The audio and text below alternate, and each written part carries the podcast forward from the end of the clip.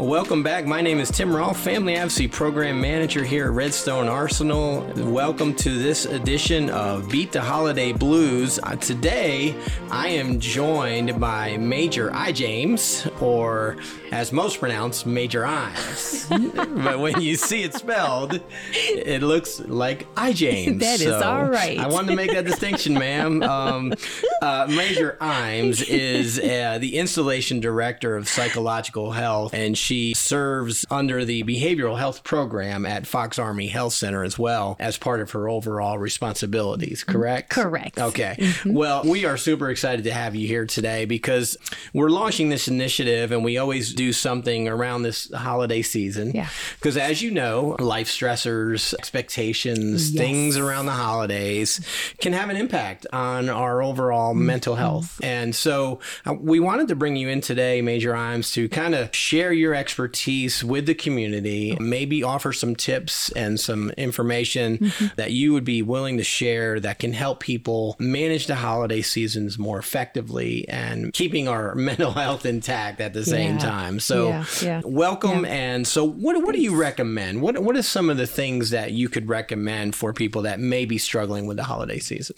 Well, there's different reasons why folks might struggle with the holiday season. One is the pressures to keep up with everybody during the holiday seasons. In our fast paced society, we're constantly on social media looking and comparing and despairing about what others are doing, what I look like I'm doing, what I should be doing. And I think it's important for people to use these holidays to treat it for what's good for them. Mm-hmm. We don't have to keep up with everybody else and what they're doing and how their table spread might look mm-hmm. or the parties, things like that. It becomes what it is for us and for this moment. You know, some folks last year may have been a wonderful holiday season, and then this year, life is changing and mm-hmm. it's stressful. We've lost loved ones, there's family stressors, things like that. And this year could be for some folks that holidays won't look the same that it did last year. Right. But it doesn't mean that that's going to be forever. So those are some things I like to offer for folks is, you know, managing those expectations and not feeling that they have to keep up. Yeah, that's such a good point because we do live in a day and age where you know social media right is kind of in our face Yeah. and we see all the photos of you know the happy gatherings Yeah. and you know it can really take its toll i would imagine Yeah. right and trying to keep up and having all those social media Mm-hmm. outlets that, that we can view and and we only paint the pretty picture on social media right we don't see Exactly. the backstory can you talk a little bit about how to manage our expectations when we're exposing ourselves to social media, for example? And, and you said it perfectly. You know, we don't always see the other side of what people post Mm-hmm. when they post different things. But if it, if we see this again, a lavish post of X, Y, Z, somebody is hanging out and having these wonderful parties, and we got all these beautiful gifts, and we know we might be struggling this year financially because we can't afford all these things those type of images they get at a a trigger for us. Mm-hmm. You know it's already highlighting an insecurity for us that hey, i am this year is not a good year. And and it's going to highlight those insecurities. And so seeing reminding ourselves that when we see those things online in the post there are parts that we may not necessarily see on the other side Right. that may not look so perfect. We're human. At the end of the day, all of us are human. Mm-hmm. And we do like to sometimes post ourselves in that positive light without all the other negative things we go through, but we're still human. We still have our ups and downs. We still have those rough patches and, and reminding ourselves that although we might see the positive in this one post, we're still human. Right.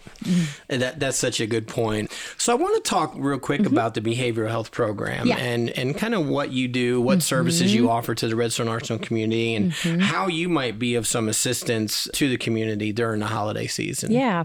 So right now with behavior health at Redstone, we're only seeing active duty. We're still going through hiring actions right now to get our staff back on board. So we're primarily seeing active duty and their beneficiaries, but that doesn't stop somebody with TRICARE from getting reaching out to the community for behavior health care. Anybody with TRICARE services except for active duty, they need a referral. Right. But anybody who's a beneficiary with TRICARE, they can go to the network the network meaning Huntsville community mm-hmm. and, and call up, you know, if they know of this provider or have been recommended to see a provider that takes TRICARE, they don't need a referral from us or anything. Also, there is a new TRICARE, well, TRICARE has approved the ability to use what's called Telemynd, T E L E M Y N D.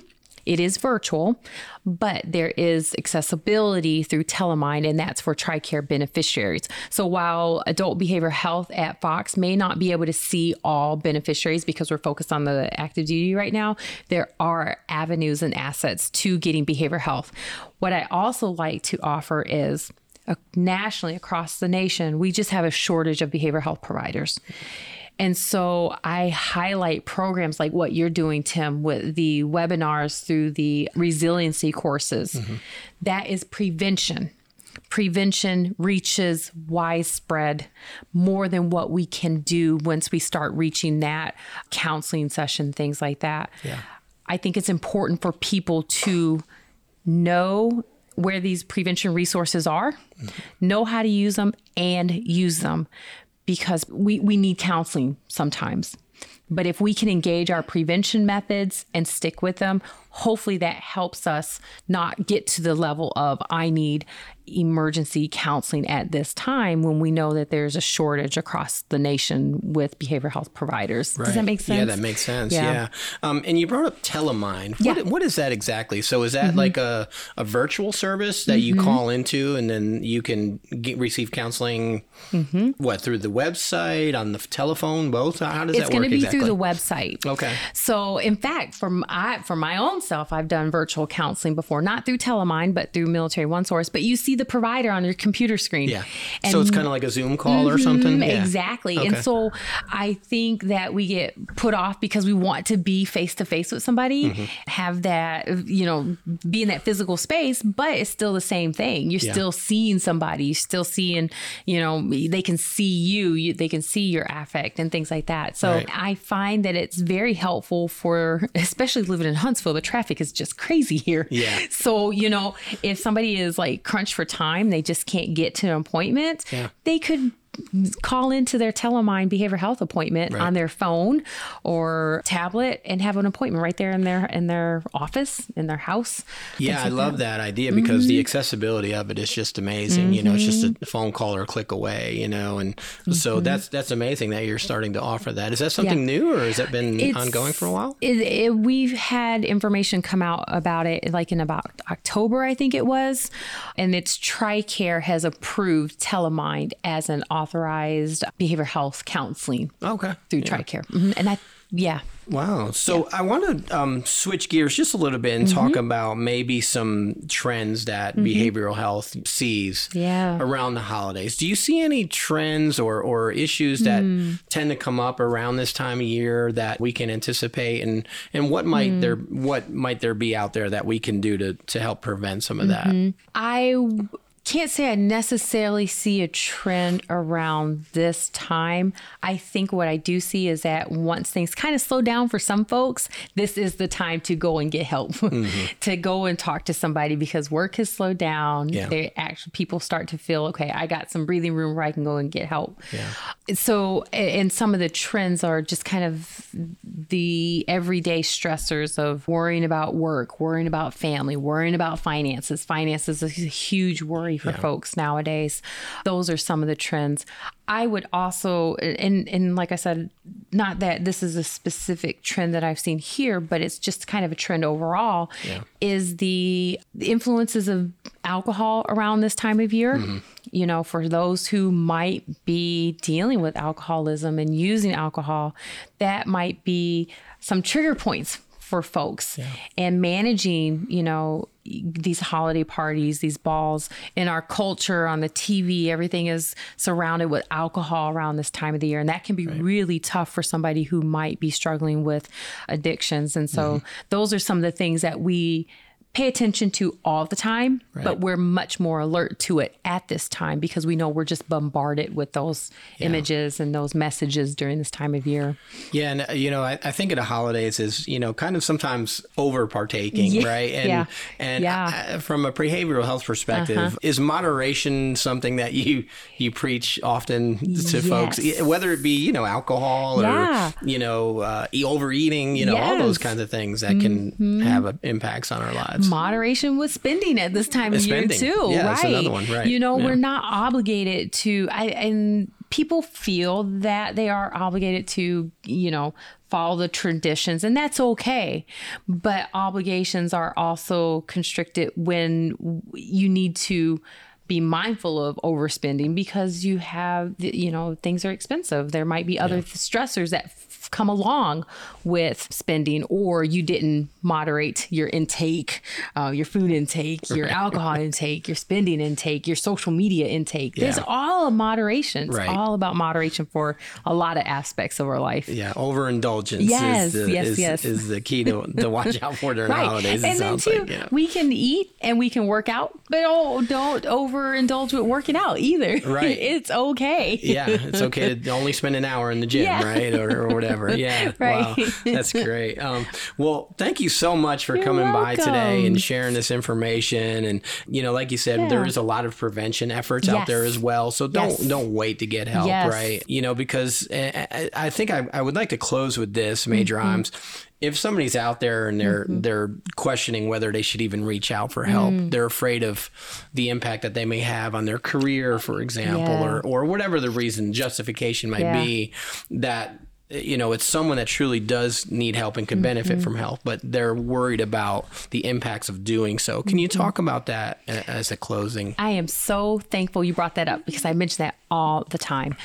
I just gave a brief last week, and in my brief, I presented a slide from Defense uh, DIA, I think it was. I can't remember exactly, but from 2012 to 2018, out of 2 million adjudications for security clearances, only 11 out of 2 million were revoked purely because of behavioral health reasons. Wow. 300 were revoked because of behavioral health and another Something component. else, right. Right. Yeah. You get the picture. yeah Our security clearances, we have an obligation to report it, but that doesn't mean we are going to now not be able to have our security clearance. So I hope that Hmm. encourages folks to reach out and get help. Our mental health is way more important because if we don't take care of our mental health and we find ourselves down a path that might impair our judgment, then we're talking about another issue. And, and that's few and far between. But I hope people are encouraged that it's better to get help than be afraid of my security clearance, Right. my job.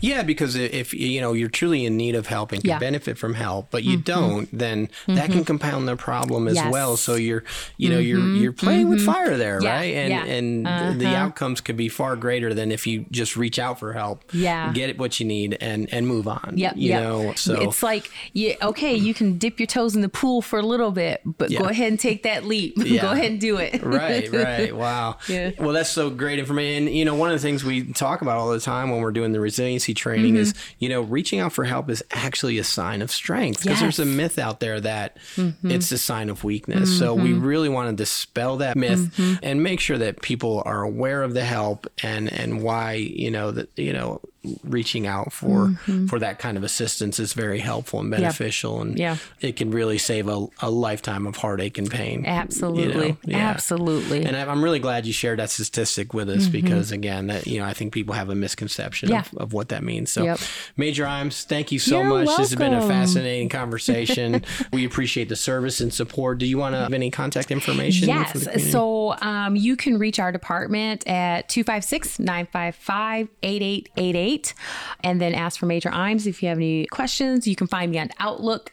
I'm the only Victoria Imes in there. It's I J A M E S. Pronounced like the dog food. when I first saw your e- email, I, I, yeah. when I was going to call you, I was going to say, Hi, Major I James, but uh, I'm glad I didn't. And yeah. I heard it pronounced 1st uh-huh. So, yeah, reach out. awesome. Thank you so much You're for your time welcome. today, ma'am. You're Appreciate welcome. you. This was fun. yeah. Well, this is Tim Rolfe, Family Advocacy Program Manager here at Redstone Arsenal, signing off for today. And we look forward to talking to you again soon. Happy holidays.